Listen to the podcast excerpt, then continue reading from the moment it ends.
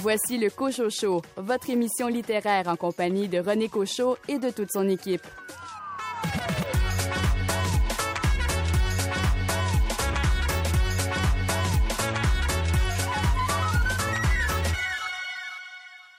Trois nouvelles villes s'ajoutent à la liste des villes créatives de littérature de l'UNESCO. Il s'agit des villes de Göteborg en Suède, Jakarta en Indonésie et Vilnius en Lituanie. Québec demeure la seule ville francophone de ce répertoire de 42 cités.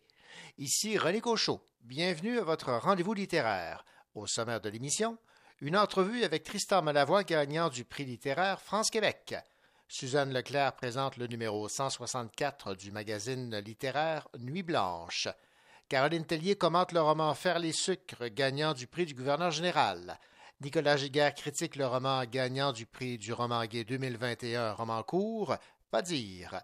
Guillaume Cabana, de quel essai allez-vous nous parler? Oui, euh, cette semaine, je vais vous parler euh, d'un essai qui est paru chez Lux Éditeur, Les fascistes américains, la droite chrétienne à l'assaut des États-Unis, euh, de l'auteur américain Chris Edges. Richard Mignot, vous nous amenez dans quelle région du globe? J'ai le goût de vous amener en Croatie pour lire Les Gouffres du Karst, le dernier roman d'André Jacques publié aux éditions Druide. Karine Moret, quelle est votre sélection? Je vous parle du livre de Francis Juteau et Alice Lacroix qui s'intitule On couche ensemble et qui a été publié aux éditions Hamac. Et Raphaël Béadan, vous avez lu le nouveau roman d'un auteur d'ici, de Sherbrooke. Oui, cette semaine, j'ai choisi de vous parler des étages ultérieurs d'Éric Gauthier aux éditions à lire. Bonne émission.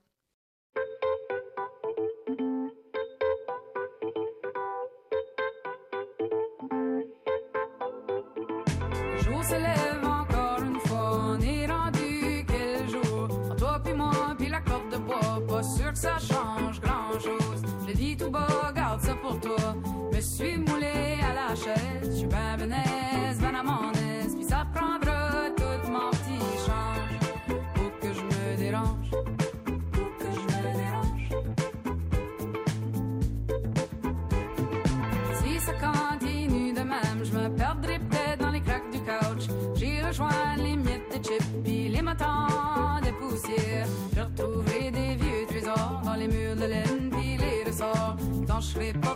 sputtering.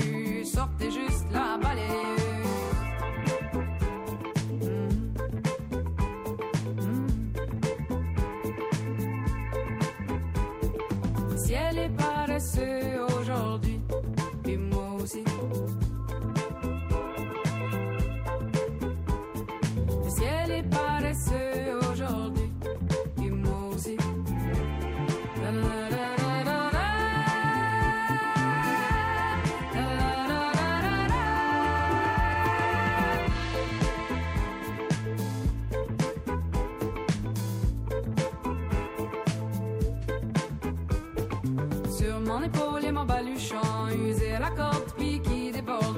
Dans des qui veut plus avancer, trop de millage sous mes pieds. Y a un moment où faut l'entretenir, paresser sa peau, alléger son fardeau. Y a un moment où on doit choisir quel bagage emporter.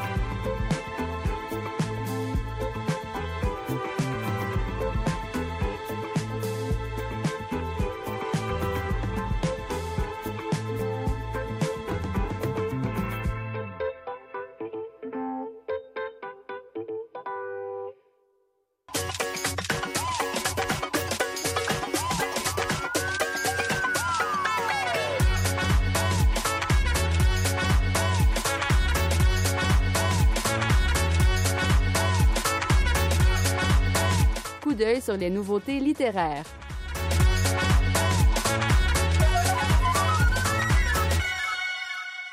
Vous le connaissez comme acteur, Henri Chassé. Le voilà maintenant auteur. Il publie aux éditions Main Libre le roman Ciel parallèle. Écoutons le directeur littéraire des éditions Main Libre, Stéphane Despatie, nous en parler. Il y a plusieurs univers qui sont suivis en même temps, vraiment au même moment. C'est un, un roman très beau qui se passe essentiellement en- à Québec ou sur la rive sud de Québec. Et euh, on se rend compte que les personnages, finalement, euh, se connaissent sans se connaître, ont des liens.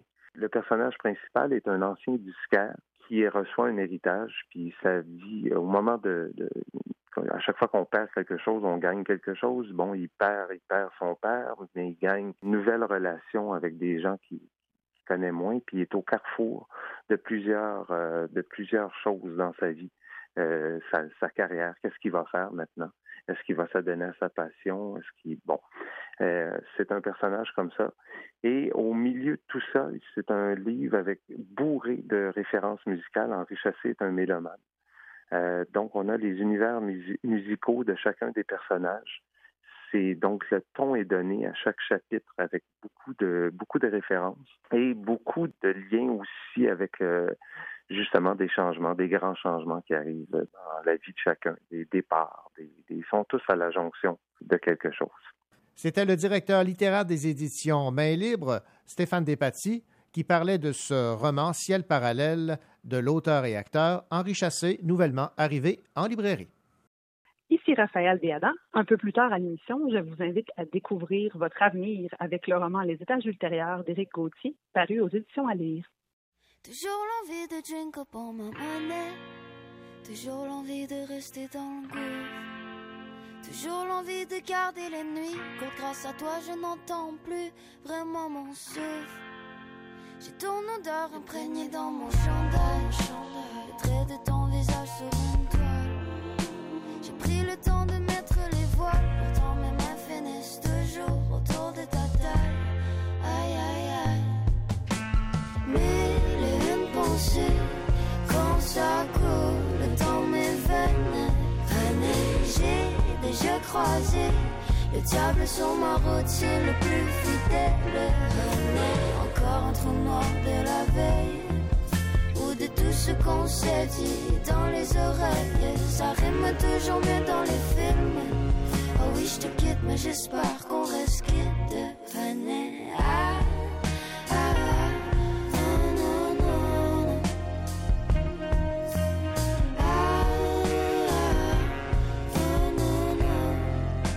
Maintenant ma habite dans ce trou noir. Comment tu peux me vouloir, moi et mon regard Tu peux dire qu'il brille pour toi quand les étoiles dans mes yeux, moi j'arrive plus à les voir.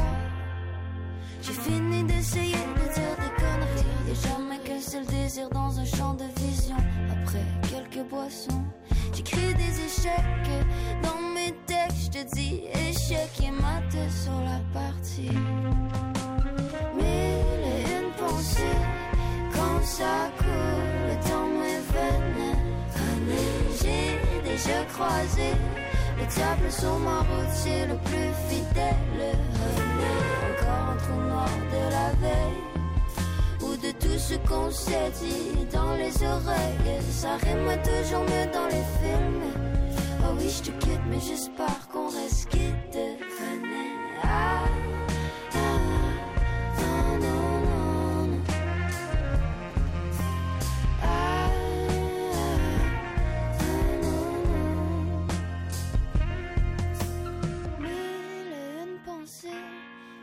ça coule dans mes veines. René, j'ai déjà croisé le diable sur ma route, c'est le plus fidèle. René, encore un trou noir de la veille. Ou de tout ce qu'on s'est dit dans les oreilles. Ça rime toujours mieux dans les films. Oh oui, je te quitte, mais j'espère qu'on reste quitte,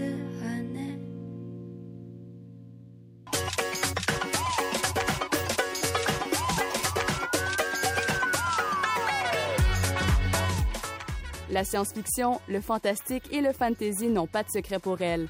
Raphaël Béadan.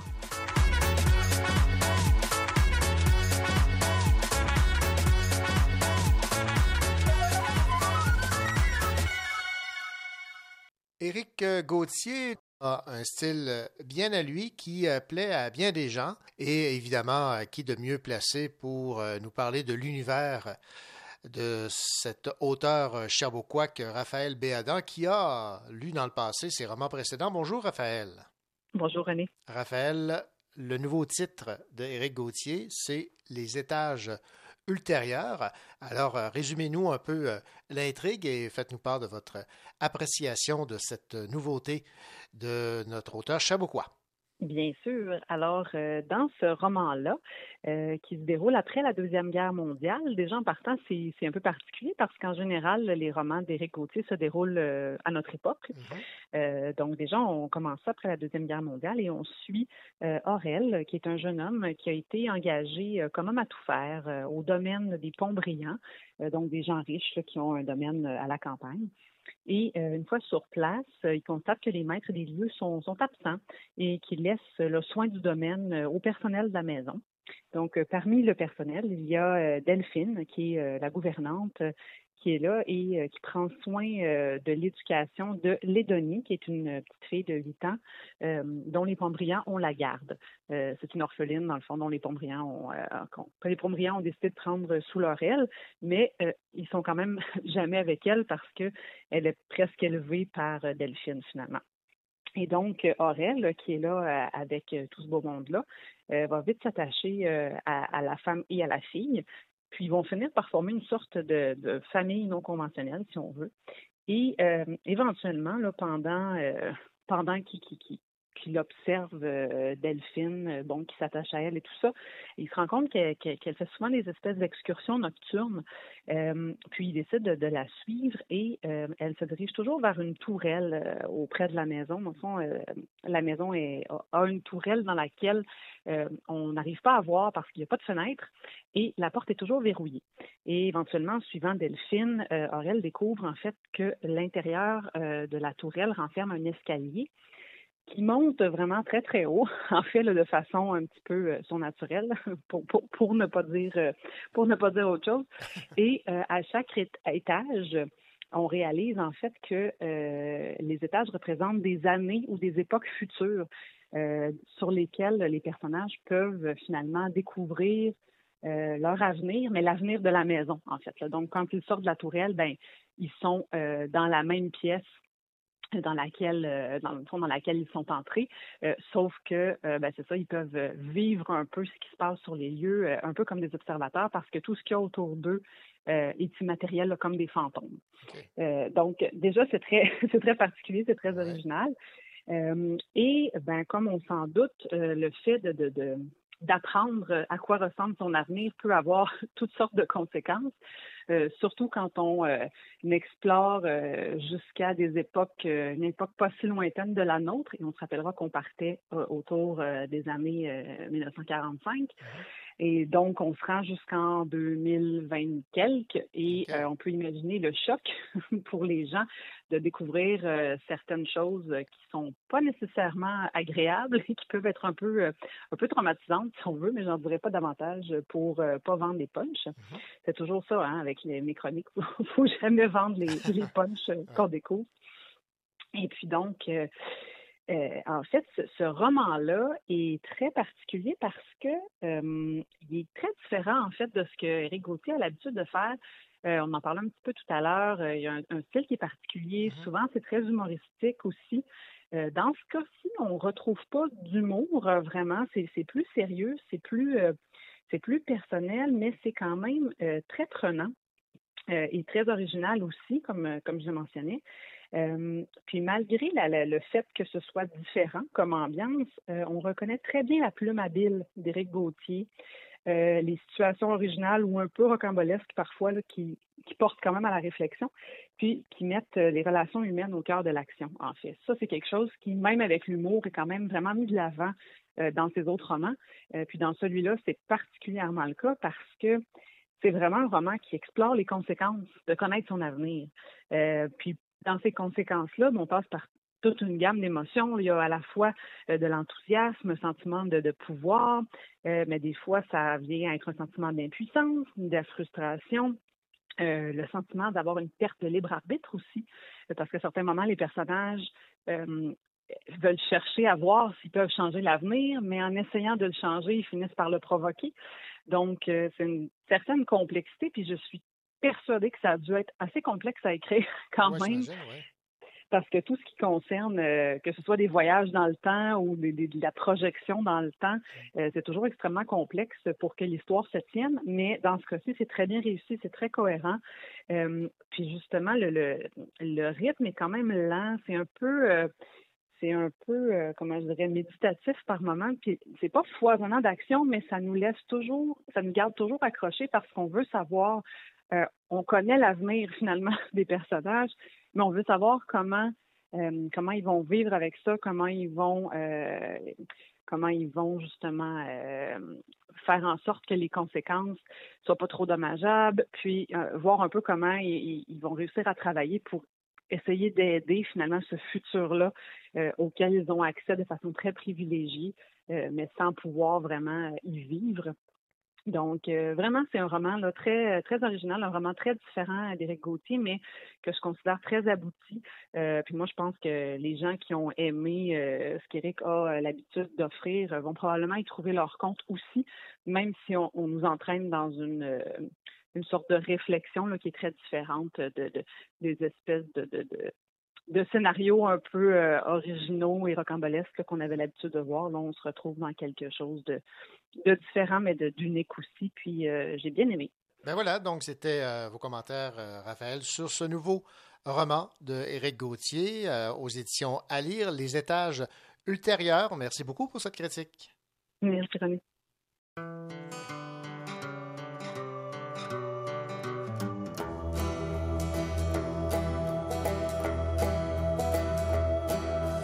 Sorcières sonnent le soir, les fantômes aussi.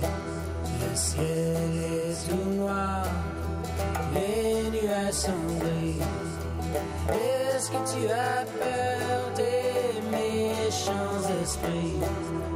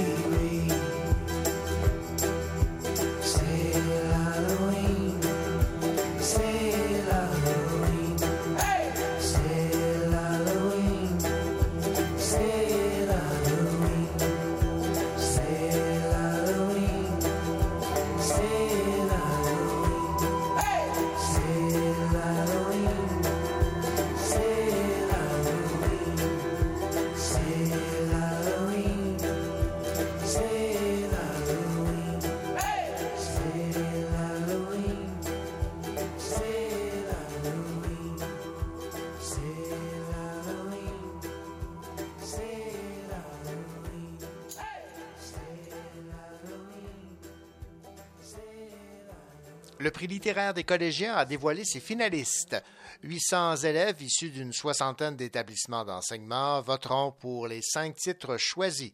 Les œuvres finalistes sont Valide de Chris Bergeron, publié aux éditions XYZ.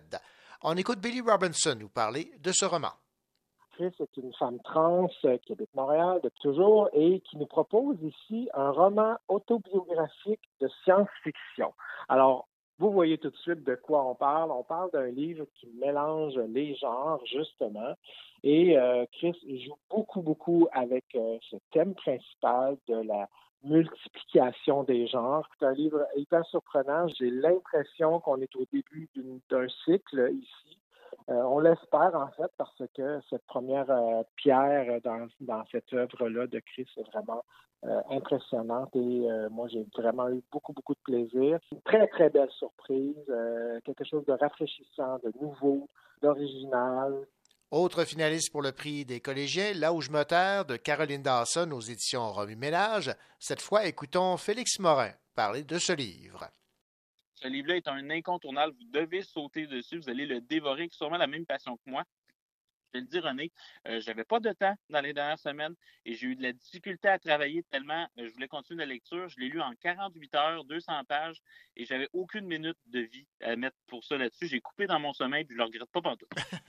Rapidement, si je peux résumer le livre, Caroline et sa famille quittent le Chili en 1986 pour fuir les représailles du régime dictatorial de Pinochet. Euh, sa famille est réellement en danger. Elle quitte vers le Canada et arrivée ici, euh, la famille demande l'asile politique. Caroline a l'art sept ans.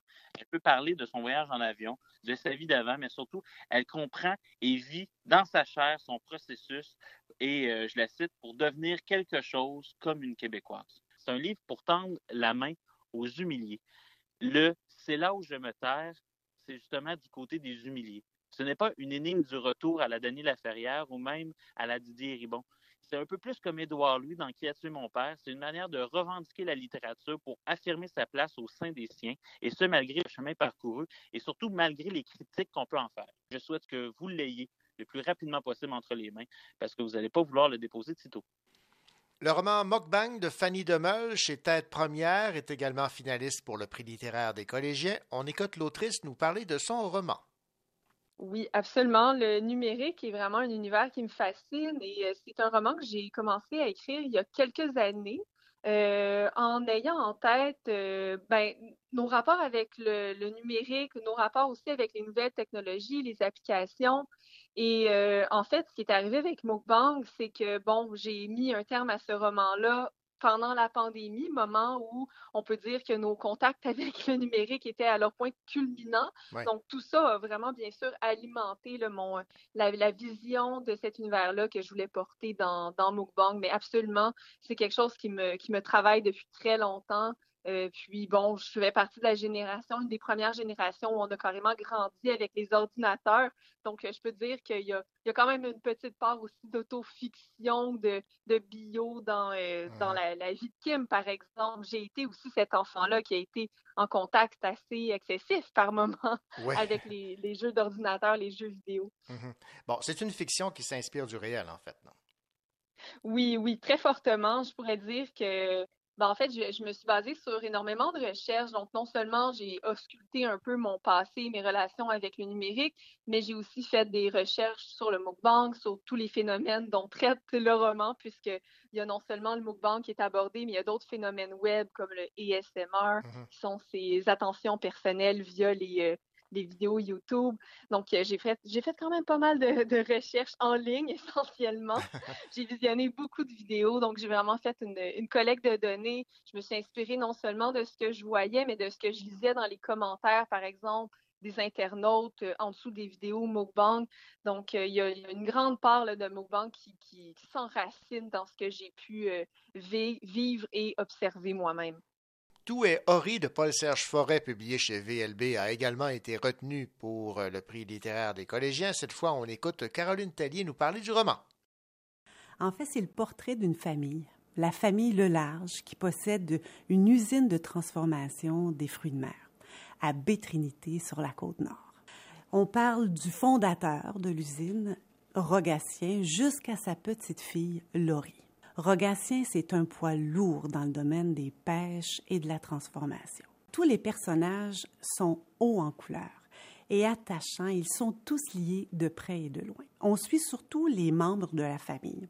Alors, euh, c'est Robert, Suzanne, Saturne, le plus jeune, qui vont hériter de la fortune de Rogatien.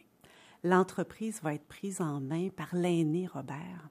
Et la compagnie euh, Le Large va même faire des affaires avec un conglomérat japonais. Les affaires vont bien, ça roule, mais il survient une intoxication alimentaire mystérieuse. Les choses vont commencer à déraper. Des gens vont disparaître et tout cela à cause de Laurie. Et dans tout ça, comme vous dites, il y a des personnages extraordinaires, plus intéressants les uns que les autres. Il y a plusieurs pages pour les décrire chacun. Alors on comprend le parcours de chacun, leur motivation.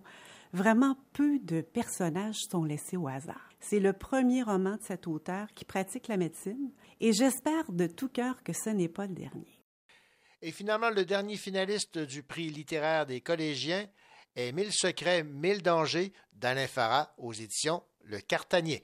Le prix sera remis lors du Salon international du livre de Québec en avril prochain. Alors, bonne chance à Alain Farah, Paul-Serge Forêt, Fanny Demeul, Caroline Dawson et Chris Bergeron.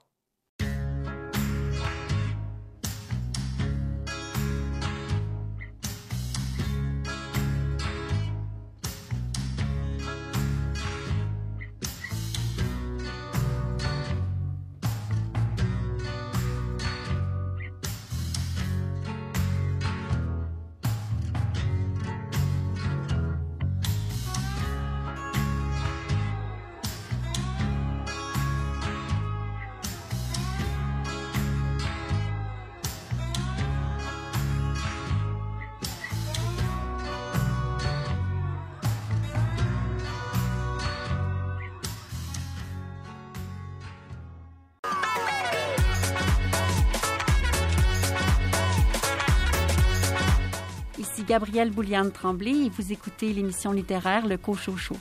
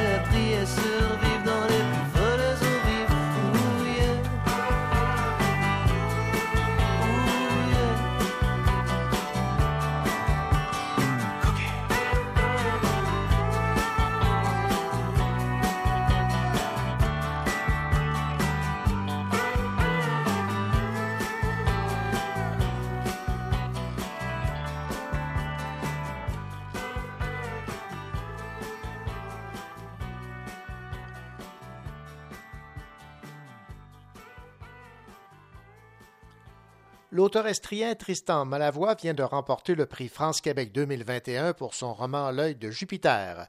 Le livre est paru en 2020 aux éditions du Boréal. L'œil de Jupiter met en scène Anne Gisé, une jeune fille de 12 ans qui prend la fuite en barque avec ses frères lorsque son village est attaqué. Elle seule survivra et aboutira à la Nouvelle-Orléans, où elle tentera de se reconstruire dans cette ville déjà cosmopolite. Inutile de vous dire que lorsque j'ai eu l'occasion de discuter de ce prix avec Tristan Malavoie, il était fou de joie, avouant s'être pincé à quelques reprises pour être sûr qu'il ne rêvait pas. On l'écoute. Ben, c'est un beau prix. C'est un très, très beau prix. Aujourd'hui, je suis beaucoup dans l'émotion. Je réalise à demi. Pour être honnête, ça a été un peu un tourbillon euh, d'annonces, de prises de parole à gauche, à droite, euh, quelques entrevues. Puis euh, j'ai l'impression que je vais réaliser ça au, au fil des prochains jours. Mais euh, c'est un prix qui me réjouit parce que ben, il symbolise euh, l'amitié franco-québécoise, ce prix-là, beaucoup. Et euh, bon, c'est une notion à laquelle je suis très, attaché. En plus, mon roman, il parle beaucoup quand même des liens entre le vieux continent puis euh, l'Amérique, l'Amérique du Nord du 18e siècle notamment. Je trouve que c'est un prix qui lui va bien puis qui me fait un immense plaisir. Bon, alors évidemment, euh, qui dit euh, prix France-Québec dit une promotion du livre en France. Ça va donner euh, un second souffle, une deuxième vie en quelque sorte à ce roman. On le sait, il est paru dans un contexte particulier où il y a eu une bonne couverture médiatique, pas mal d'activités virtuelles, à peu près rien en présentiel. Et là, je serais très content que ce prix lui donne une deuxième vie parce que je vais enfin pouvoir aller à la rencontre des lecteurs en France, au Québec aussi. Euh, il y a une actualité qu'on n'attendait plus autour de l'œil de Jupiter. Puis en France, c'est extrêmement intéressant parce que c'est carrément une tournée que je vais faire. On m'emmène aux quatre coins du pays en avril prochain. On va déjà bloquer euh, les dates. On m'a dit que le livre a été très, très apprécié. Ce qui est intéressant du France-Québec, c'est que c'est des, des dizaines, voire des centaines de personnes qui se prononcent hein, par le biais de, si je ne me trompe pas, 53 associations France-Québec partout en France. Alors, euh, c'est pas un prix euh, qui fonctionne selon la mécanique du prix du gouverneur général, par exemple. C'est beaucoup, beaucoup de gens qui se prononcent. Puis ça, ça me fait plaisir parce que ça veut dire que le livre a touché quand même pas mal de personnes. Ici Karine Morin. Plus tard, je vous parle du recueil On couche ensemble qui a été écrit par Alice Lacroix et Francis Juteau.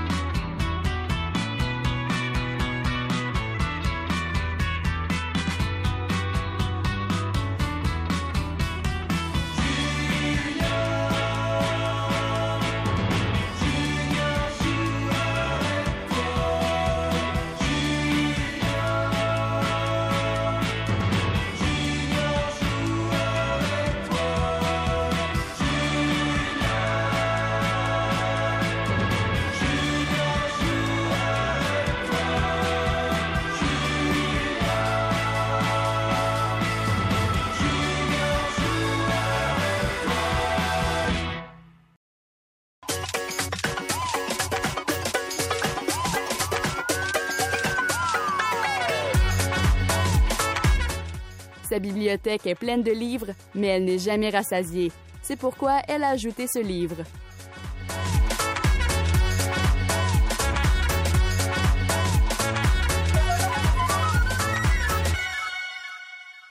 Karine Morin, bien le bonjour. Bonjour René.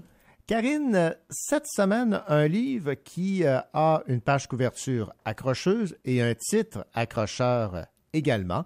On couche ensemble et c'est de Francis Juteau et Alice Lacroix. Donc oui, un titre qui est très accrocheur pour un petit recueil qui se lit vraiment euh, très bien et qui a été publié euh, ce printemps aux éditions AMAC. Euh, J'ai beaucoup aimé euh, cette lecture et l'écriture mixte entre les deux auteurs euh, qui décrivent leur livre comme étant une autofiction hormonale. Rien de moins. Alors, résumez-nous euh, ce qu'est euh, ce livre. On couche ensemble? Donc, dans ce recueil, on a deux personnages éponymes, donc Francis et Alice, euh, qui nous racontent, chacun à leur façon, euh, le début de leur relation amoureuse. Donc, après s'être rencontrés euh, dix ans plus tôt pour la première fois, toutes les conditions sont enfin réunies pour qu'Alice et Francis euh, se donnent une chance euh, en tant qu'amoureux. Et cette chance euh, va être euh, plutôt euh, explosive, autant euh, du côté des sentiments qu'ils partagent euh, que du côté euh, plus sexuel.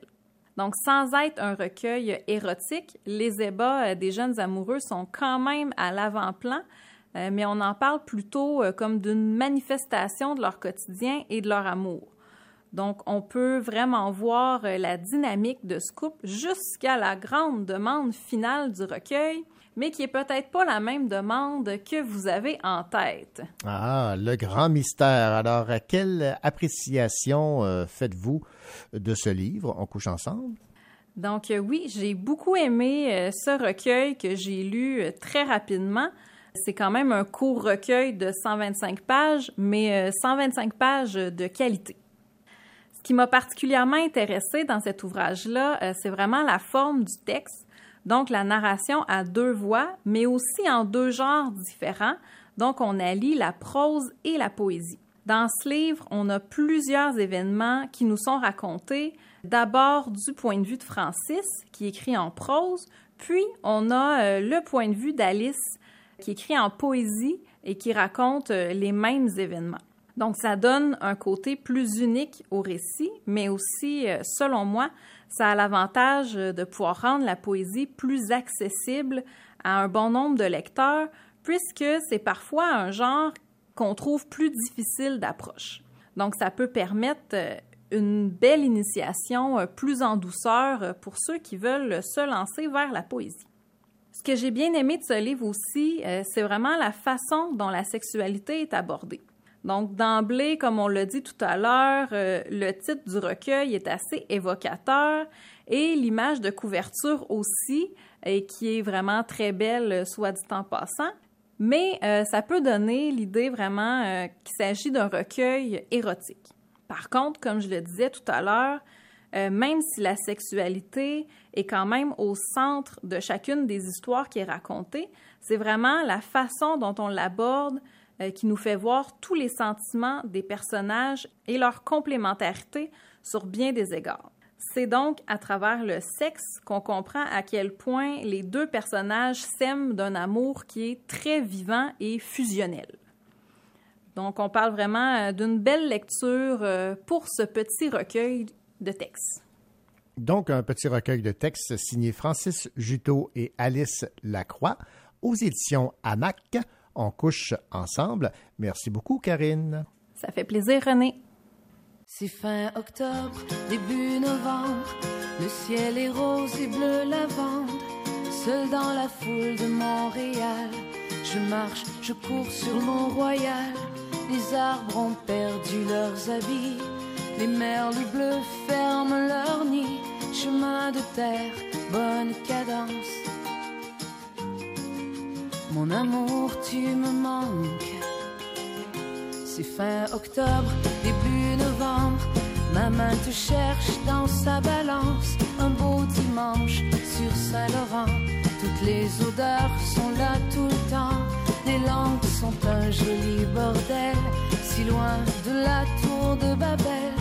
Moi, c'est ta voix que je veux entendre. Mon amour, tu me manques. C'est fin octobre, début novembre. Ma ville s'endort en ton absence. Mais dis-moi, quand reviendras-tu? Fou rire sans toi, c'est peine perdue. T'es rare comme une étoile filante. Je fais pas de vœux, j'ai pris une chance. Je garde ton odeur dans la chambre.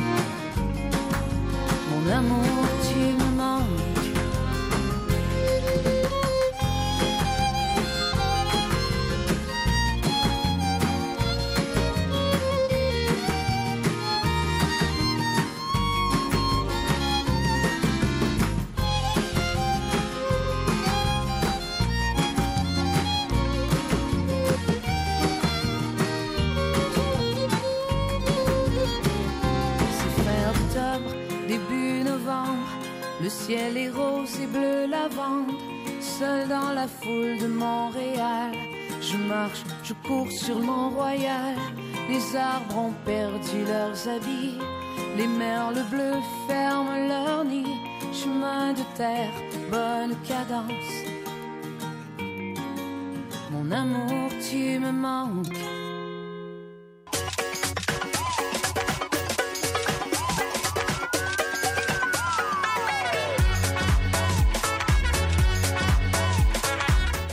Elle passe parfois des nuits blanches, mais elle dirige surtout la publication du magazine littéraire Nuit blanche, Suzanne Leclerc.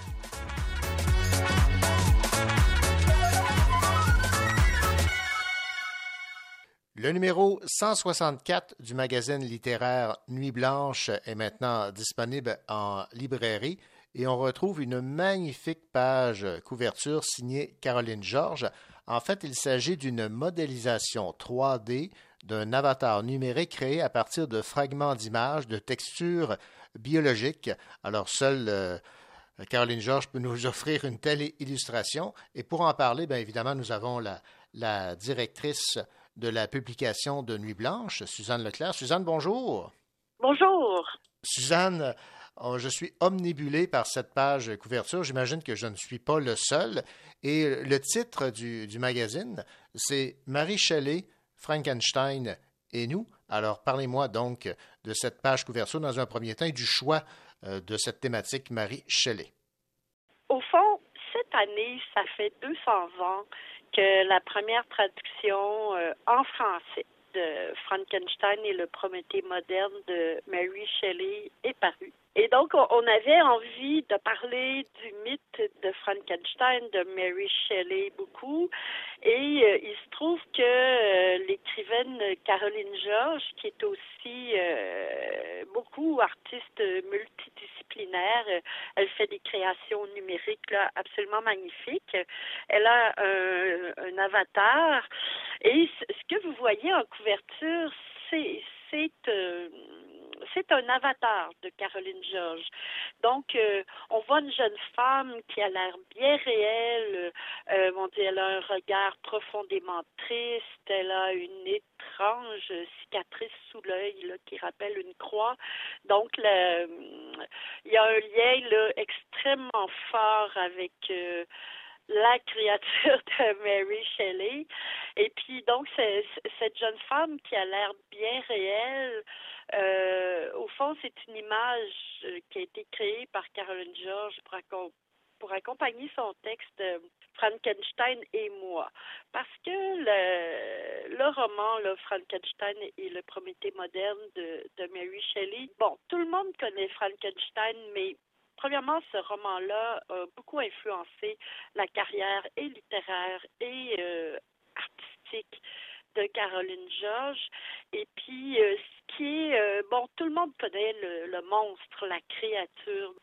En fait, moi, j'ai fait une petite enquête non scientifique et auprès d'une dizaine de personnes, de, je dirais, de 20 quelques à 70 ans, puis euh, il y a moins de la moitié des gens qui savent que Frankenstein, c'est pas le monstre, c'est pas la créature de, de- du roman de Mary Shelley, c'est le c'est le docteur euh, Victor Frankenstein qui a créé cet être-là, qui a des, euh, disons, des échos extrêmement euh, actuels par rapport à l'intelligence artificielle, à la manipulation du vivant. Au fond, l'image qu'on voit, là, cette belle jeune femme euh, très triste, comme, comme l'était la créature de Mary Shelley. C'est une modélisation 3D. Là. Elle a été faite à partir de fragments d'images, de textures biologiques, un peu comme le- la créature du docteur Frankenstein. Ça, c'est la couverture, le texte de Caroline George, euh, très personnel, là, Frankenstein et moi, où elle parle de son parcours euh, d'écrivaine et, d'artiste, et puis qu'on qu'on a jumelé avec euh, d'autres articles. Et puis, autre chose aussi, une petite surprise sur Mary Shelley. Bon, parlez-moi maintenant de Comme euh, un livre à la poste ou l'art de transformer sa bibliothèque en boîte aux lettres, signé euh, Patrick Bergeron. Ça, c'est une, proposition fort intéressante. Il s'agit de, euh, de grands auteurs et autrices du passé, dont Mary Shelley. Ce sont des petits livres, donc la, collection s'appelle Les Plis, qui sont euh, fabriqués de façon à ce que, après un certain euh, pliage, vous pouvez les mettre à la poste. euh, il reste juste à, à timbrer. Ils sont vraiment fabriqués dans, dans ce but-là, mais aussi on peut très bien les garder pour soi aussi. Et puis dans la quinzaine d'auteurs et d'autrices dont on publie la correspondance, y a évidemment Mary Shelley, mais beaucoup d'autres, hein, comme Emily Dickinson, euh, Jane Austen, Charlotte Brontë, euh, Baudelaire, euh, il y a même Napoléon Bonaparte, Nietzsche, et, Virginia Woolf, et j'en passe. Maintenant, on va s'intéresser aux 50 ans des éditions du Norrois. C'est quand même un anniversaire important à souligner, ce que vous faites dans Nuit Blanche. Souligne la parution de leur livre anniversaire euh, J'écris peuplier, mais surtout le, poète euh, Michel Plot. euh, dans le précédent numéro, il avait fait une enquête auprès de. c'est- aussi cette année le, le 50e anniversaire de, des écrits des Forges. Donc, il, il avait demandé à neuf poètes qui ont publié aux écrits des Forges de, de se prononcer, en tout cas de sortir leur boule de cristal pour euh, essayer de prévoir ce que sera la poésie québécoise dans, dans 50 ans. Et euh, donc, ça s'intitulait Tous les temps du poème. Alors, cette fois-ci, on a le même type euh, d'enquête auprès de neuf poètes du Norois cette fois-ci. Donc, il y a, entre autres, le Paul Bélanger, Louise Dupré, euh, Mathieu Simoneau, euh, Martine Audette, Ja- Ja- Jacques Gauthier. Il y a Claude Paradis qui est, je trouve, assez intéressant ce qu'il dit. Pour le poète, l'avenir est toujours l'œuvre d'un lecteur ou d'une lectrice. Donc, euh, c'est ça sa vision. Bon, C'était fort intéressant. Jeux et conjectures, deux registres de Walter Tevis. Ça, c'est intéressant parce que Walter Tevis, pour ceux et celles qui l'ignorent, ben, c'est entre autres l'auteur euh, de ce roman là, sur lequel est basée cette série à succès, euh, Le jeu de la dame, sur Netflix. Donc, on, on découvre cet auteur et évidemment, fidèle à la tradition, vous nous faites découvrir cette euh, écrivaine euh, méconnue du 20e siècle. Et là, on parle de Madeleine Vivant. Oui, donc euh, c'est l'écrivaine euh, tirée de l'oubli de ce numéro. Euh, une Française, elle est décédée, elle avait 108 ans. Elle a publié seulement deux romans qui sont excellents, paraît-il, dans les années 1930. Ils sont réédités pour la première fois cette année parce que de son vivant, elle ne voulait pas que ces romans soient réédités parce que elle faisait partie, ou en tout cas, elle était proche du Front populaire en France là, dans, les années 30, donc euh, euh, coalition de partis de gauche. Euh, euh, elle participait à ce qu'on appelait la littérature prolétarienne. Et puis, euh, le, disons, l'histoire a démenti tous leurs espoirs de, de la gauche des, des années 1930. Et, et c'est dommage parce que c'est- pour ça que- qu'elle ne souhaitait pas que son œuvre soit rééditée, mais maintenant, elle l'est. Les, euh, les, les titres des romans, c'est Une maison et Village noir. Et euh, donc, une écrivaine à, à découvrir. Autre euh, auteur à découvrir, Noémie Pomerleau-Cloutier. On fait la découverte là, de, de cette autrice. Oui, c'est euh, un article euh, sur la patience du lichen euh, qui est paru à, la Peuplade euh, cette année de Noémie Pomerleau-Cloutier. Son, son précédent et premier recueil, je pense, s'intitulait Brasser le varech. Donc, le, vous voyez que Noémie Po- Pomerleau-Cloutier, elle habite à Montréal, mais elle est originaire ou en tout cas, elle, elle, elle a vécu, elle connaît très bien et elle va souvent sur la basse côte nord. Donc, euh, plus loin que ce qui commence, euh, c'est ça. hein. C'est euh, plus loin que Natashquan et que Kegaska, où, se termine la route. En, ce moment, là, c'est la lointaine basse côte nord, une région que que, que, que, que moi je trouve euh, magnifique, là, qui euh, aussi austère. Donc, c'est notre collaboratrice euh, Valérie Forgue, euh, qui par ailleurs vient juste de faire paraître un recueil. euh, le recueil radial aux Les Arts amoureux. Donc, c'est une sorte de dialogue de, de poète à, à poète, là, avec le recueil La patience du lichen de Noémie Pomerleau-Cloutier. Ben voilà, évidemment, il y a plein d'autres choses dans ce numéro 164, euh, Nuit Blanche, magazine littéraire avec euh, Marie Shelley, Frankenstein et nous. Eh bien, Suzanne, merci beaucoup. Merci, euh, bonne journée. Bonjour, ici Richard Mignon. Dans quelques instants, je vais vous parler du plus récent roman d'André Jacques qui a pour titre Les gouffres du Karst, donc un petit voyage en Croatie en perspective. À tantôt.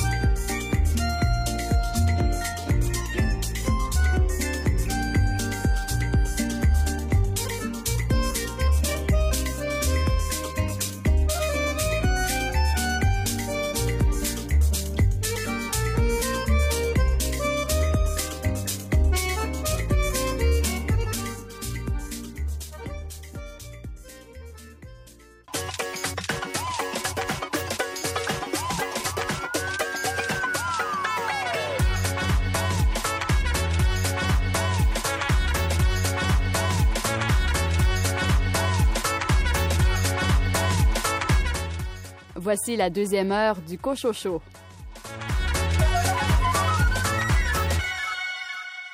Au sommaire de cette deuxième partie d'émission, Richard Mignot, vous nous amenez dans quelle région du globe?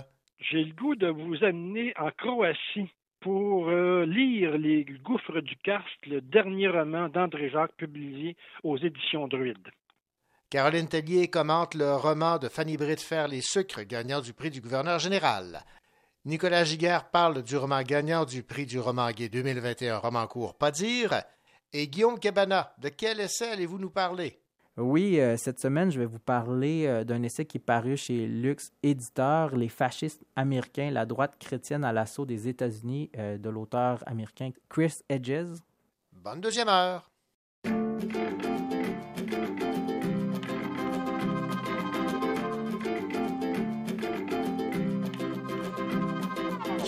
Je compte, je compte, les secondes. Septembre.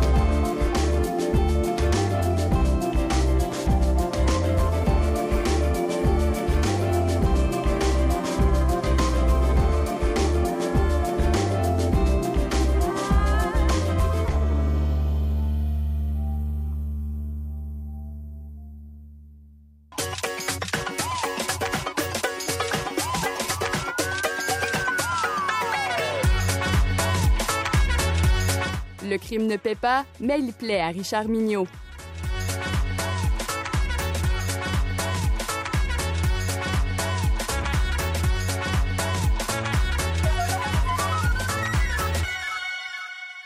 Je ne connaissais pas cette région du globe, les gouffres du Karst, mais voilà qu'on peut les découvrir grâce à un roman de André Jacques, publié aux éditions Druide, Les gouffres du Karst. Et évidemment, lorsqu'on parle de André Jacques, on parle de son célèbre personnage de Alexandre Jobin.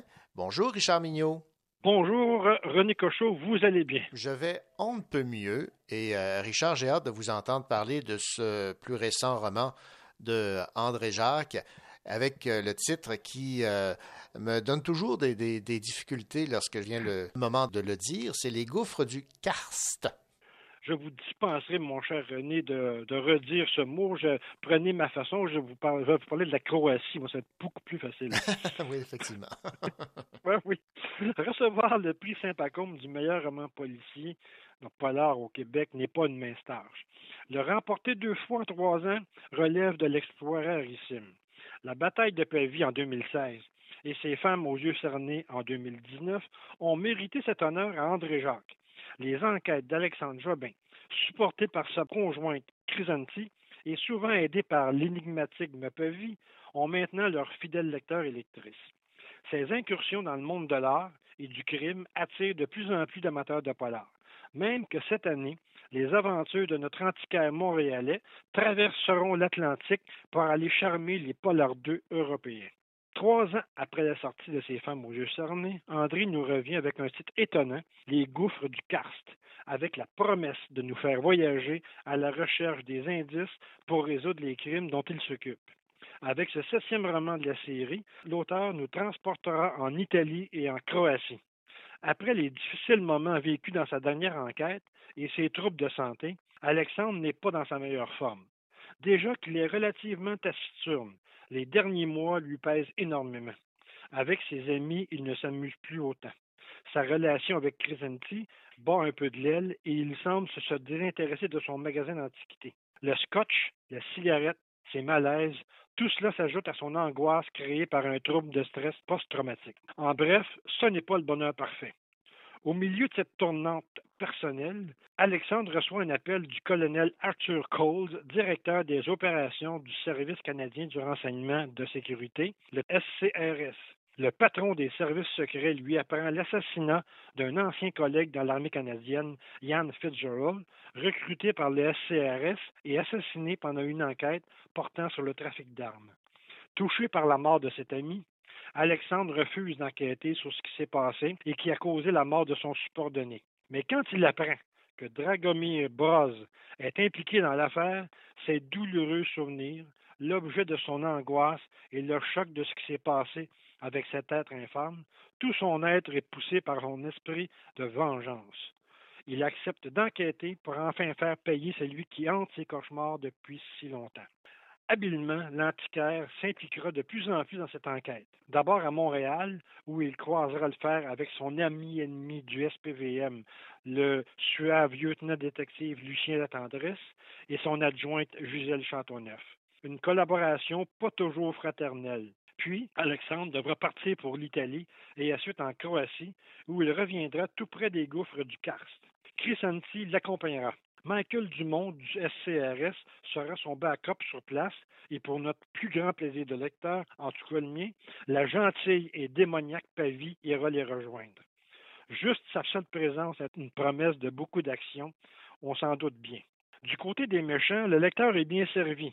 La mafia italienne avec sa, sa structure hiérarchique complexe. Les petits bandits désorganisés de la rue et l'organisation de la PEG croate tous impliqués dans le trafic illégal d'armes et d'œuvres d'art, bien sûr. œuvres d'art, on est dans un polar d'André Jacques. L'enquête est passionnante. Le talent d'André à tisser une intrigue prenante ne se dément pas. De l'action à la mesure d'un excellent polar, des scènes de la vie quotidienne où le lecteur se sent comme l'ami des personnages, des dialogues percutants, de l'humour et des voyages à travers les pays où se situe l'action, tous les ingrédients de cette excellente série s'y retrouvent. Et ce, dans le style pur et efficace de l'écriture d'André Jacques, qui nous offre une lecture fluide et sans fioritures inutiles. Une douceur de lecture pour décrire la violence des personnages. C'est avec conviction que je vous recommande la lecture de ce roman. Comme je recommande à tous ceux qui ne connaissent pas André Jacques la lecture de ses romans précédents. Action, rythme, sensibilité artistique, personnages attachants, écriture soignée et intrigue soutenue, voilà ce que l'on retrouve entre les couvertures d'un roman de cet auteur. Le lecteur y prendra plaisir quand il parlera des, j'ouvre guillemets, splendeurs nocturnes du boulevard Tachereau ou des référents culturels comme Hey, réveille, ça sera pas qu'encore comme les chutes de Réchimbach ce coup-ci. Et de, de façon plus personnelle, je dis merci à André pour le clin d'œil bien caché, une surprise bien appréciée qu'il a su me rendre à l'intérieur de son roman et je ne peux pas en dire plus. Et je vous souhaite bonne lecture à tout le monde. Eh bien, cette bonne lecture, c'est Les Gouffres du Karst, le plus récent roman policier de André Jacques, publié aux éditions Druide. Merci beaucoup, Richard Mignot. C'est un plaisir, René. À bientôt.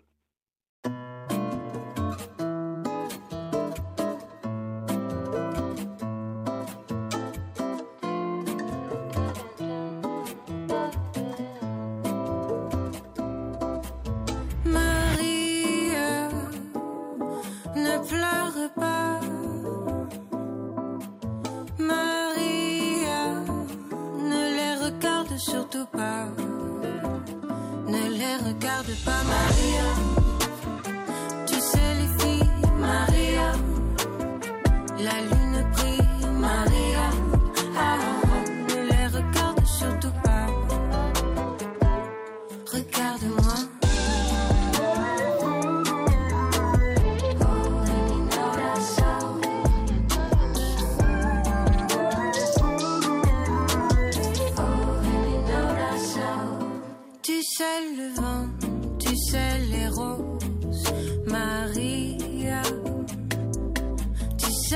Tu sais les hommes, Maria. Ils ne comprennent pas Maria, mais moi je sais Maria. Je te connais Maria. Ah, ne les regarde surtout pas. Regarde-moi.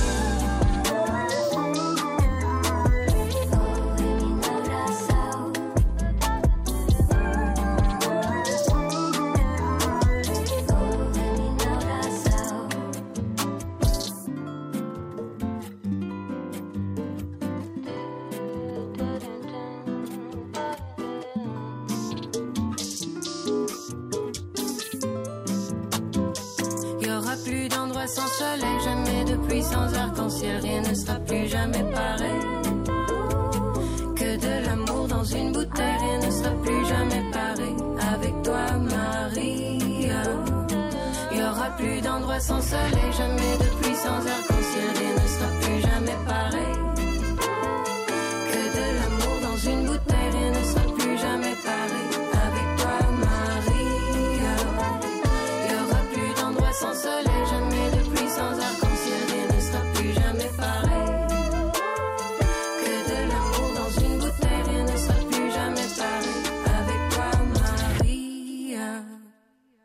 Les gagnants des prix du gouverneur général ont été dévoilés.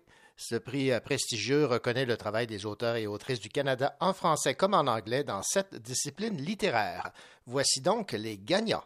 En littérature jeunesse, livre illustré, À qui appartient les nuages de Gérald Dubois et Mario Brassard aux éditions La Pastèque. Littérature jeunesse, texte Les avenues de Jean-François Sénéchal aux éditions Le Méac.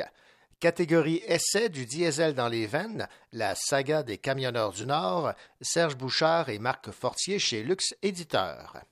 Catégorie poésie, pendant que Perceval tombait de Tania Langlais, publié chez Les Herbes Rouges.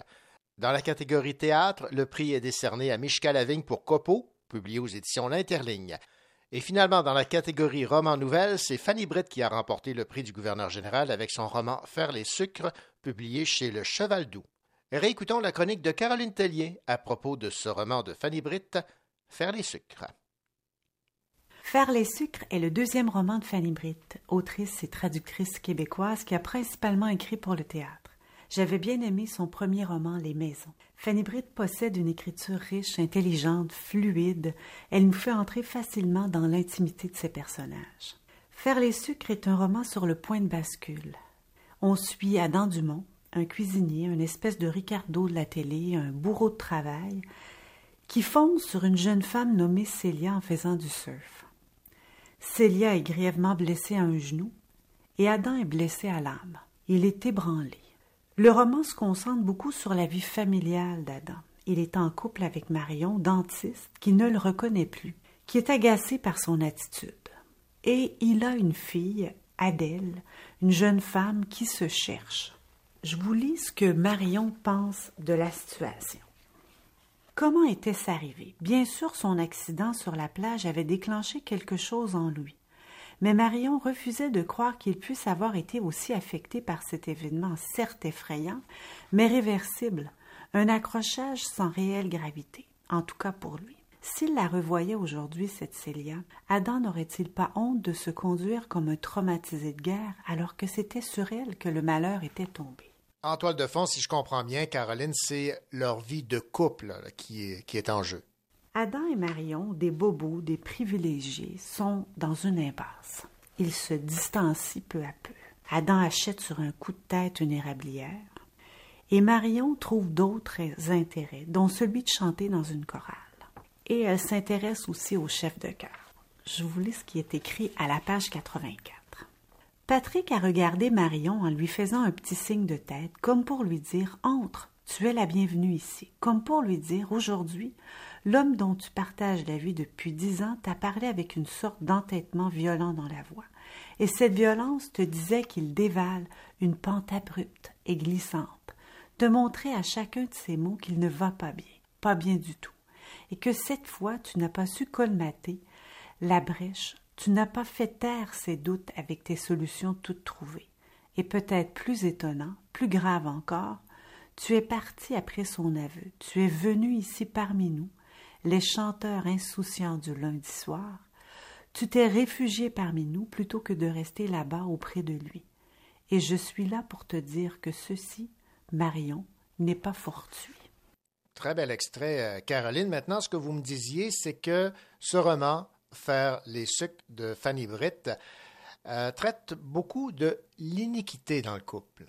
Fanny Britt illustre la dichotomie entre la vie d'Adam et la vie de Célia, la jeune femme blessée. Le nombre de pages dédiées à chacun des personnages est, selon moi, proportionnel au compte de banque de chacun. D'ailleurs, Fanny Britt écrit ceci. J'avais envie de créer ce contraste entre Adam et Marion dont la vie sera bouleversée par pas grand-chose finalement, alors que Célia, elle, aura de vraies conséquences sur sa vie. Maintenant, Caroline, la question que les gens se posent, qu'ont à voir les sucres dans ce roman? En fait, la famille de Célia, établie à Martha's Vineyard, opère une entreprise qui confectionne des caramels salés. Et Adam s'intéresse à l'acériculture et cuisine abondamment avec le sirop d'érable. Merci beaucoup, Caroline.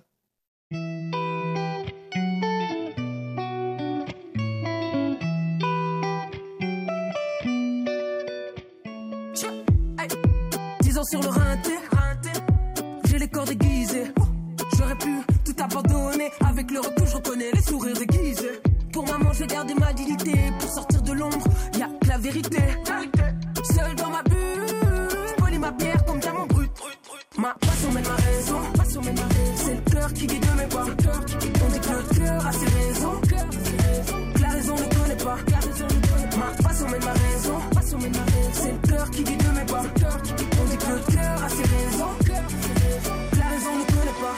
Le terrain, je connais, j'y fais mes armes. Sur le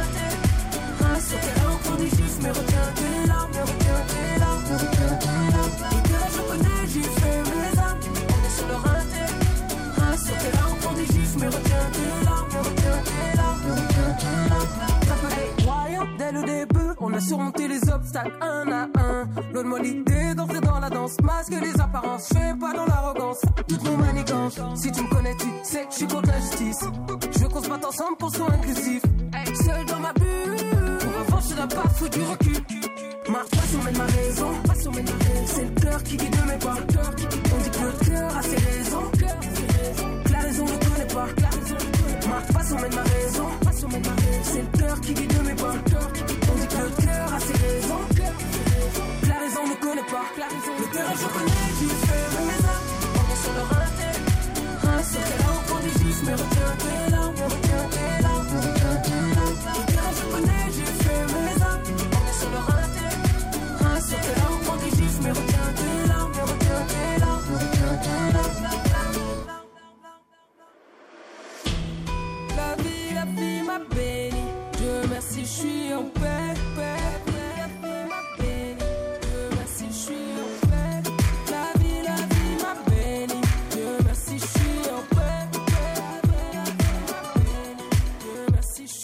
suis Ma passion mène ma raison.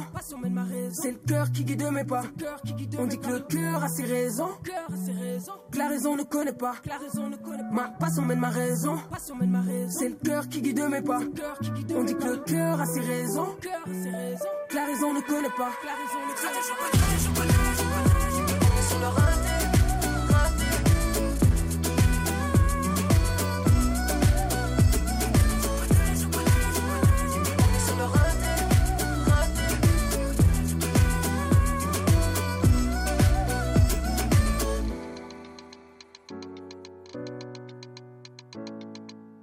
Le prix du roman gay 2021, roman court, a été décerné à Baptiste Terry Gilbert pour son roman Pas dire, paru chez Annika Parence. Le prix a été remis à ce jeune auteur de 22 ans à Paris.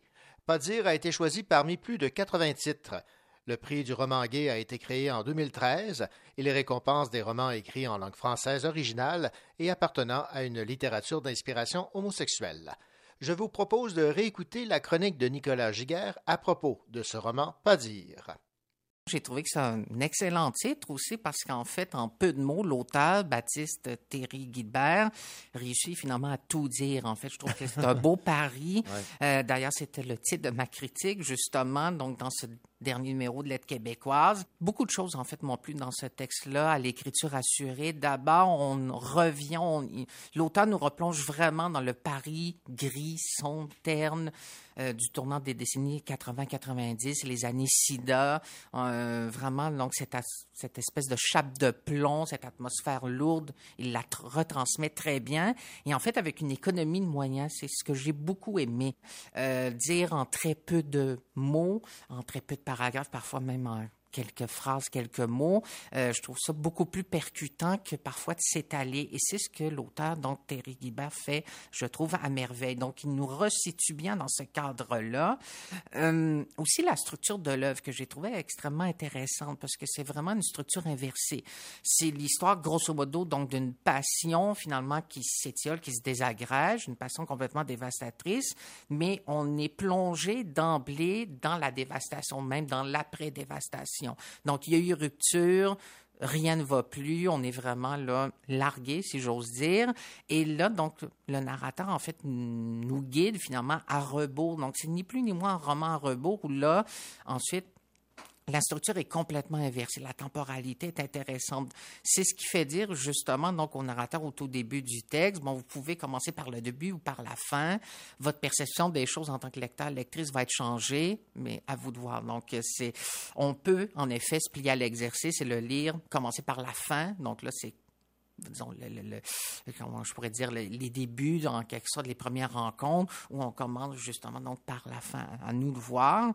Et c'est vraiment donc cette passion, oui, euh, dévastatrice, donc entre euh, le narrateur, donc c'est un roman écrit au jeu, et un autre personnage, en fait, et, c'est vraiment un, rom- un roman beaucoup sur l'homophobie intériorisée. Hérité aussi, disons, d'un certain milieu, justement, homophobe, c'est que l'autre personnage en question ne s'accepte pas du tout euh, en tant que gay, donc incapable, en fait, de s'assumer, de s'affirmer, de s'afficher, et il entraîne finalement le narrateur dans toute une spirale de mensonges, de compromission, de faux fuyants, euh, de cachettes, finalement, de dissimulation. Et ce narrateur-là, à un moment donné, est un peu acculé au pied du mur, n'en peut plus, il, il est sur le point d'exploser. Et en effet, ça finit par exploser. Donc, ça va finir par avoir euh, tout ce, ce- cette lourdeur, finalement, en plus de la lourdeur ambiante des années SIDA, va avoir raison, euh, finalement, de cette passion-là, euh, ni plus ni moins.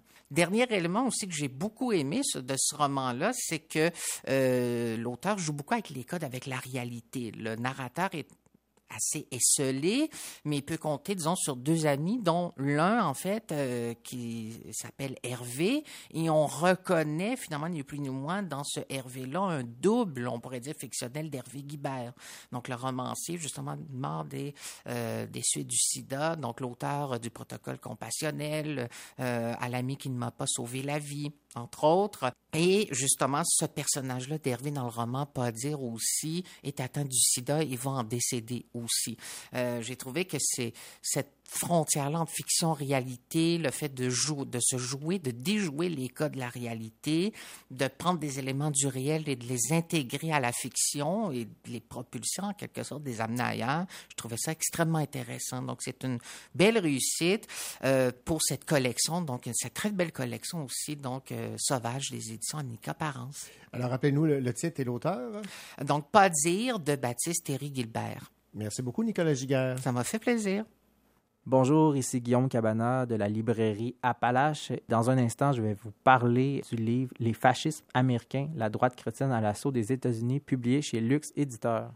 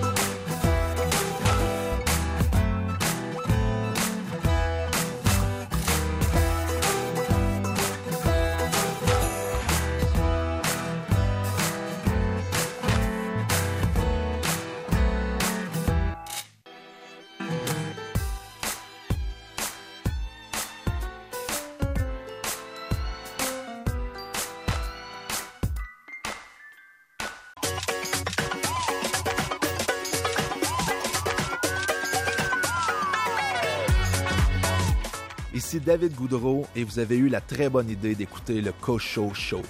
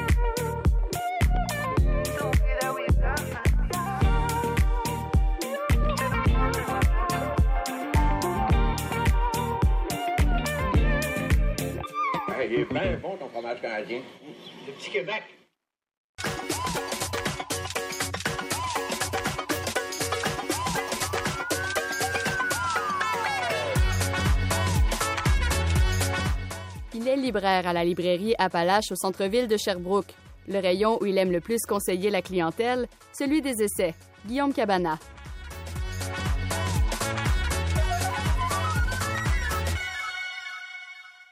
Les fascistes américains, la droite chrétienne à l'assaut des États-Unis. C'est un essai littéraire publié chez Lux Éditeur dans la collection Futur Proche de Chris Edges.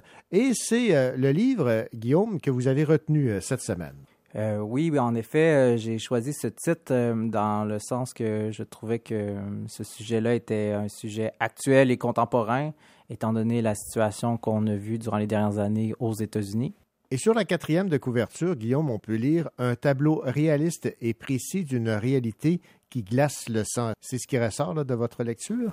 Euh, je dirais pas dans ces termes-là qui ont été euh, employés pour décrire euh, la situation qui est analysée à travers cet essai. Pour moi, en fait, cette vision-là est beaucoup plus réaliste. Et en fait, le propos est intéressant parce que pour l'auteur, c'est de, de valider en fait l'idée qu'au sein de, des États-Unis, au sein de la démocratie américaine, il y a des courants qui sont assez proches en fait des courants qui sont dits fascistes. Et en fait, euh, c'est euh, beaucoup lié à, tout ce qui est les membres du parti euh, républicain, mais qui sont des, croyants en fait. Alors, c'est l'idée que l'auteur veut démontrer là, à travers ses pages, c'est de dire que les fondamentalistes, les évangélistes, les créationnistes ont, la main mise sur des rouages politiques, sur des, places de choix au sein du pouvoir ou des administrations qui se succèdent à la présidence, que ce soit euh, des membres euh, qui ont euh, été sous l'administration Bush ou l'administration aussi de Trump dernièrement, et même de Joe Biden, étant donné qu'aujourd'hui il est au pouvoir.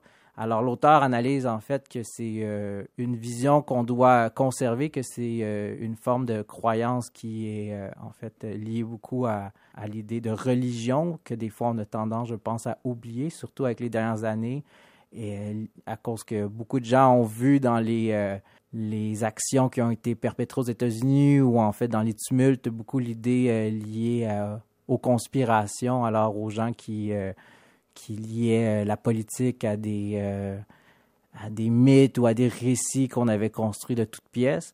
Mais l'auteur, en fait, c'est de dire, euh, son point, c'est de dire qu'il y a beaucoup de gens qui sont euh, rationnels malgré tout, qui sont des bons citoyens, mais qui ont euh, des valeurs qui sont différentes, étant donné qu'ils sont des gens qui sont des, des évangélistes, en fait. Parlons de, de l'auteur. C'est quand même pas n'importe qui, là. C'est le lauréat d'un prix Pulitzer. Chris Hedges a été correspondant de guerre pour le New York Times pendant 15 ans. Reconnu pour ses articles d'analyse sociale et politique de la situation américaine, il a également enseigné aux universités Columbus et Princeton. Et il est l'auteur de L'Empire de l'illusion, La mort de l'élite progressiste et l'âge des euh, démagogues. Là, ce que vous me disiez également, euh, Guillaume, c'est que ça a déjà été publié. Là, ça a été en fait remanié et c'est euh, donc la, la nouvelle version que Lux Éditeur publie. Euh, oui, c'est exact. En fait, le livre est déjà, est déjà pardon, sorti aux États-Unis en 2007.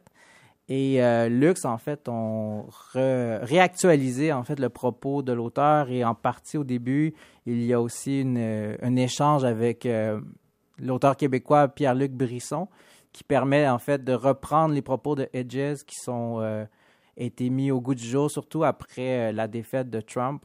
Alors, c'est l'idée de nommer, ils partent euh, de l'événement qui est arrivé au Capitole, en fait, l'assaut du Capitole par les membres du Parti républicain. Et euh, le livre commence en entrée de jeu avec euh, ce- cet événement au sein de la démocratie américaine, qui est un événement historique. Et le point qu'ils amènent, c'est de, de nommer qu'il n'y a pas juste des gens qui étaient conspirationnistes, comme on a souvent présenté dans les grands médias, mais qu'il y avait aussi beaucoup de gens dans la foule qui étaient euh, des croyants, des fervents croyants en Dieu, et qui pour eux, euh, ils actaient l'acte de Dieu. Ils étaient la main de Dieu, en fait, qui, qui reprenait le pouvoir euh, au sein de la démocratie américaine. Alors, le point de Hedges est repris en nommant, en fait, que cette droite-là chrétienne a des, a des valeurs qui sont aussi des valeurs qui sont contre la démocratie indirectement parce que c'est des gens qui sont régressistes, je pourrais dire.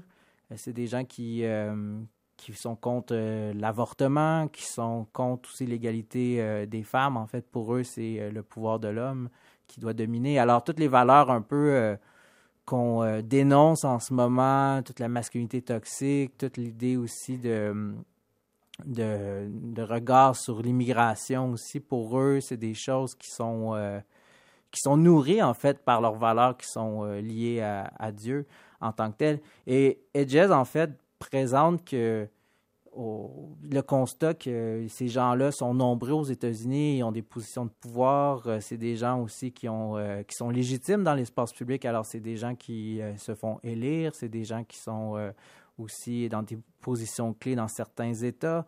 Alors c'est pour Edges l'idée de, de démontrer que cette vision-là qu'il a de l'Amérique qui se détériore est indirectement causée par des gens qui, veulent indirectement le sauver parce que dans le discours de ces, euh, individus-là, c'est toute l'idée que euh, par le pouvoir euh, de Dieu, par les valeurs guerrières qu'on porte à l'homme selon la religion qui, eux, interprètent la Bible selon l'idée que c'est cette, cette espèce de fantasme-là de triomphe de la nation américaine.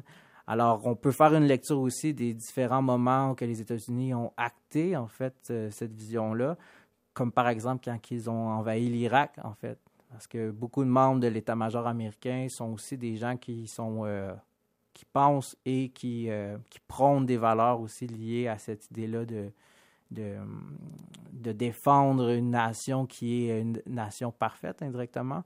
Et euh, pour Edges, c'est de nommer aussi que euh, c'est des gens qui euh, ont des universités, qui ont des écoles privées aussi. Alors, c'est des, des courants aussi de pensée qui sont valorisés à travers les différents, différentes couches de la société américaine. Alors, c'est des gens qui, qui croient que les dinosaures ont vécu en même temps que Ève et Adam, que c'est des, euh, comment je pourrais dire, que c'est des choses qui pour eux rejettent la, la, théorie de Darwin, en fait. Alors, c'est, c'est pour lui, il part de tous les principes pour démontrer qu'aux États-Unis, on est dans une espèce de d'illusion euh, irrationnelle. Alors, pour lui, c'est de- de sonner l'alarme, de nommer que on ne peut pas vraiment raisonner avec des gens qui n'ont pas nécessairement la même rationalité que nous et que c'est pour lui euh, un, constat qui a un échec euh, au sein de la démocratie américaine, étant donné que ces gens-là, euh, on ne peut pas non plus les ridiculiser, on ne peut pas non plus les, mettre de côté ou les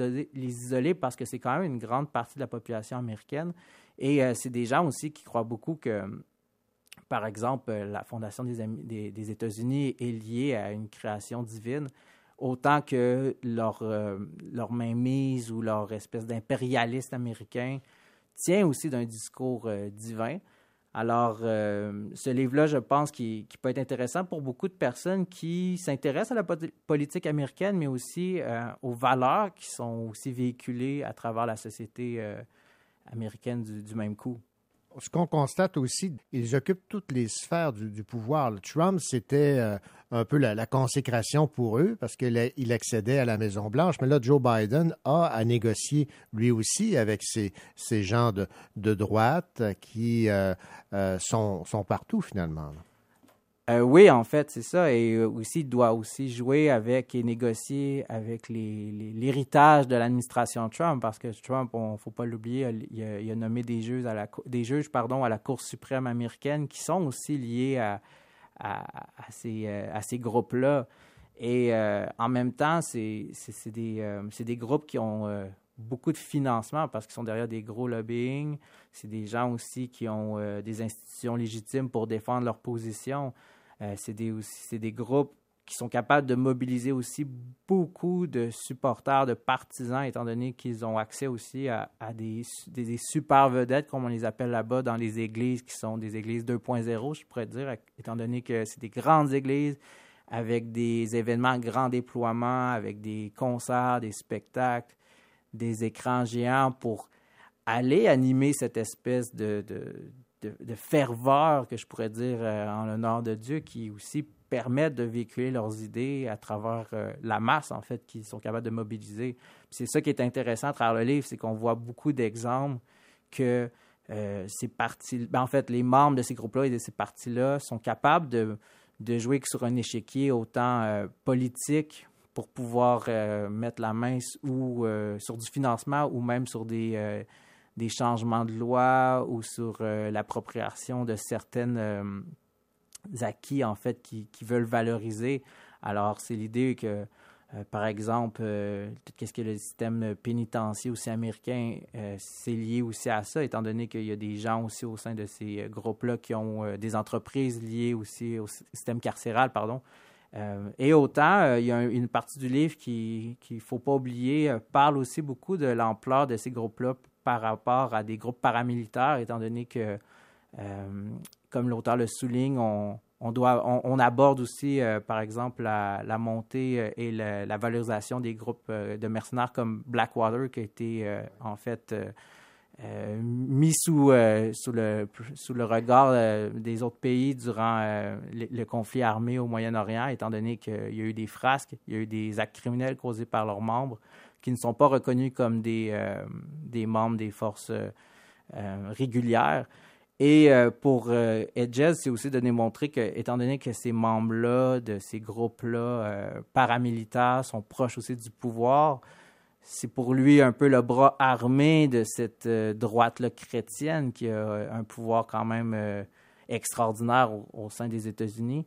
Et pour lui aussi, c'est de démontrer que outre-mer, on est capable aussi de valoriser et de promouvoir une force de frappe aussi, mais aussi à l'in- à l'interne parce qu'il nomme dans des cas spécifiques où que les, membres de, de cette armée privée-là s'est euh, déployé sur le sol américain euh, dans des cas de catastrophes et de désastres.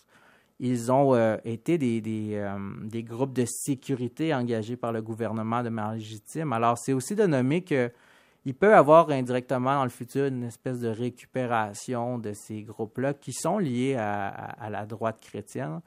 Et pour Edges, c'est de d'analyser que on a en fait tous les ingrédients qui sont possiblement féconds, si je pourrais dire, pour créer en fait euh, un fascisme qui pourrait revenir aux États-Unis. Et même que beaucoup de gens ont pensé qu'il allait arriver, étant donné que pour euh, certains analystes euh, de la politique américaine et certains membres comme des sociologues ont analysé aux États-Unis que durant l'administration Trump, vers la fin, on, sentait potentiellement le- on, sentait, que la maison prenait feu et que même des gens parlaient potentiellement de guerre civile. Alors, euh, pour Edges, c'est de montrer que ces groupes-là n'attendent que ça indirectement pour valider leur position et leurs croyances, étant donné que c'est des choses qu'ils défendent indirectement à longueur d'année. Bon, maintenant, Guillaume, à qui s'adresse euh, cet essai-là, les fascistes américains, la droite chrétienne à l'assaut des États-Unis, aux gens de la droite, euh, aux élites, à ceux et celles qui euh, veulent mieux comprendre? Euh, ben, en fait, les fascismes américains, ce titre, ben, en fait, ce livre-là, je crois qu'il peut être intéressant pour aborder un, fait euh, de la politique américaine qu'on analyse euh, peu, j'ai tendance à croire, qu'on nomme des fois selon les sondages qu'on voit, mais qu'on oublie étant donné que le point des Jets, c'est de nommer que les États-Unis sont, sont fondés sur des, sur des croyances et que c'est encore lié indirectement à la violence, à cette idée-là aussi de, de nation qui se distingue, que cette espèce de, d'aura qu'on met sur les États-Unis. Je dirais que ça, s'adresse potentiellement à un, public qui veut en savoir un peu plus sur, euh, ce pan-là de l'histoire américaine, étant donné que lui euh, repart de très loin dans l'histoire américaine pour analyser la montée de ces groupes-là, étant donné que ça s'est fait euh, tranquillement, euh, mais qui c'est encore euh, qu'ils ont pris racine en fait dans, dans, différentes sphères de la société américaine et c'est peut-être ça qui peut être intéressant. Alors c'est pour des gens qui veulent euh, lire sur l'histoire américaine. Pour des gens aussi, je pense, qui veulent entendre d'autres choses par rapport à, qu'est-ce qu'on a analysé durant les dernières années liées à, à la montée, peut-être euh, l'événement de l'élection de Donald Trump au pouvoir en 2016. Je pense que pour beaucoup de monde, ça peut éclairer autre que de dire que les gens qui l'ont élu, c'est des gens qui, euh, qui, se basaient sur des théories farfelues ou qui étaient dans l'irrationalité complète.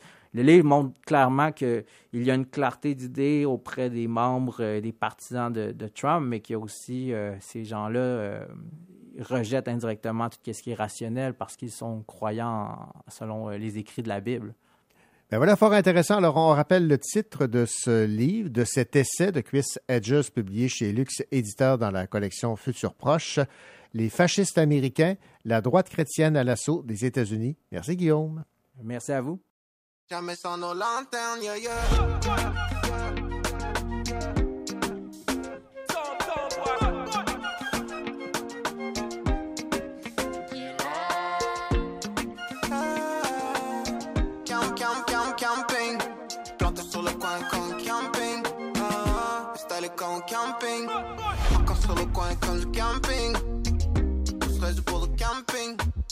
Encore sur le coin comme du camping. Posé sur le coin comme du camping. Planté sur le coin comme du camping. En, congé ici avec des bons gars, des bonnes filles. Quand faut célébrer, on dit longue vie. Pas personne veut look back, veut l'avoir ma fille. La mémoire ne se plus ici. Ah, t'es là, faut apprécier le moment. Change surtout pour rester comme t'es. T'es fort impressionnant. Carrefour, on a fait le mieux qu'on devait. On dit désolé, maman. On pas été belle, belle, belle. Tu sais plus quoi tu fais. Encore sur le coin comme du camping. La gang planée comme du camping. Planté sur le coin comme du camping. Hey, hey. Ah oui, on pop, tu nous revois pop. Longtemps qu'on était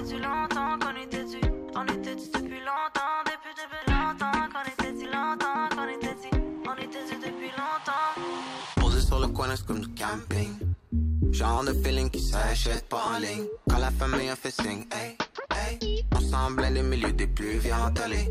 On vient encore la même place, big. Nos vieux ont divorcé, on déménageait chaque semaine. Forte connexion dans plusieurs villes. Puis dans les terres, dans l'arrière, oh wow. Oh, oh, oh, oh, oh wow. Maman, on fait des bagages. T'as appris à dire bye bye baba. La suite au beau de rancy ou de miel. Ce quoi tu fais? Randonnée dans le camping. Gang, cam, cam, camping. On. Hey, hey. Longtemps qu'on était qu'on était. On était sur depuis longtemps. Depuis, depuis longtemps qu'on était longtemps qu'on était. On était depuis longtemps. Long, long, longtemps qu'on était qu'on était. On était sur depuis longtemps. Pose, pose, pose sur le coin comme camping. Dans le poste de la vie, jamais sans nos lanternes. Yeah, yeah. Longtemps qu'on était sur longtemps qu'on était sur. On était sur depuis longtemps. Longtemps qu'on était sur longtemps qu'on était sur. On était sur depuis. Longtemps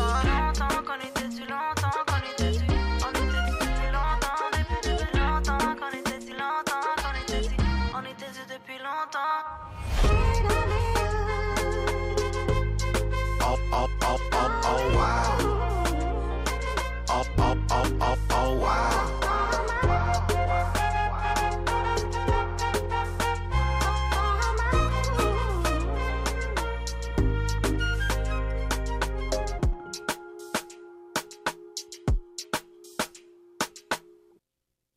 Nous vous avons présenté le Cochocho. Nous souhaitons évidemment vous retrouver la semaine prochaine pour un autre rendez-vous littéraire, au cours duquel vous entendrez l'entrevue que m'ont accordé Alain M. Bergeron et Sampar à propos des 20 ans de la série Le Savais-tu, paru aux éditions Michel Quintin.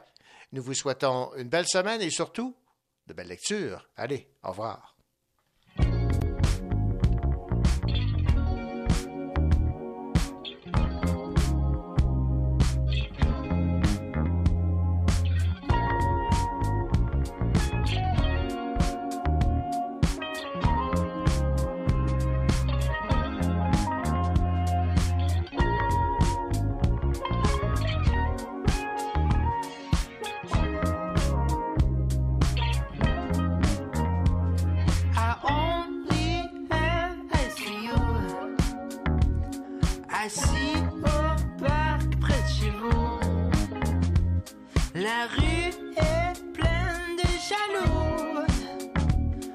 et je mène la garde en bon pétou. Dis-moi jamais.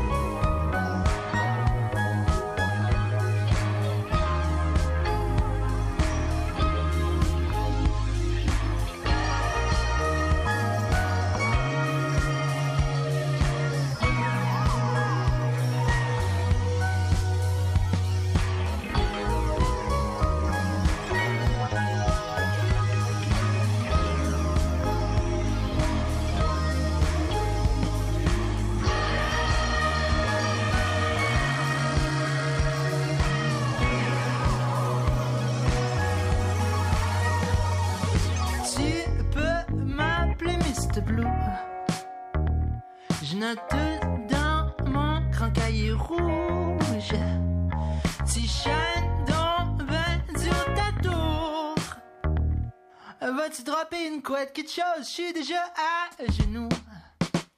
Dis-moi jamais que t'as fait tout.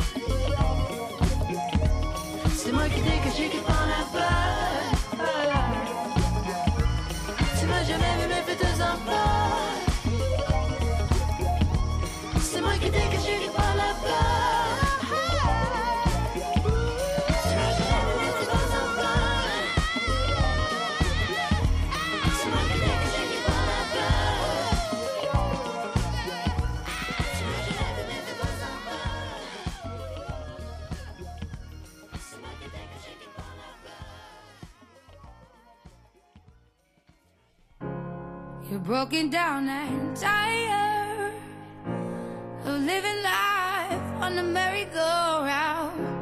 And you can't find a fighter, but I see it in you, so we gon' walk it out. Move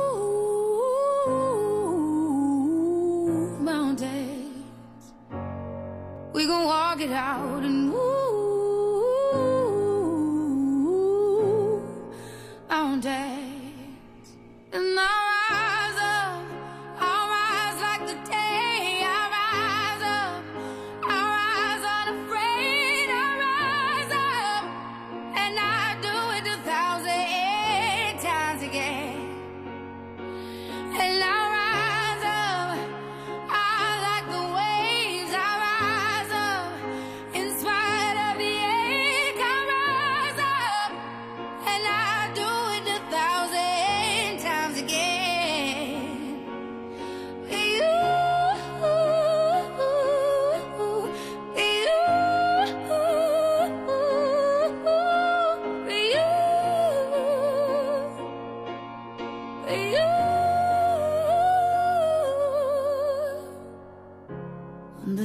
silences it?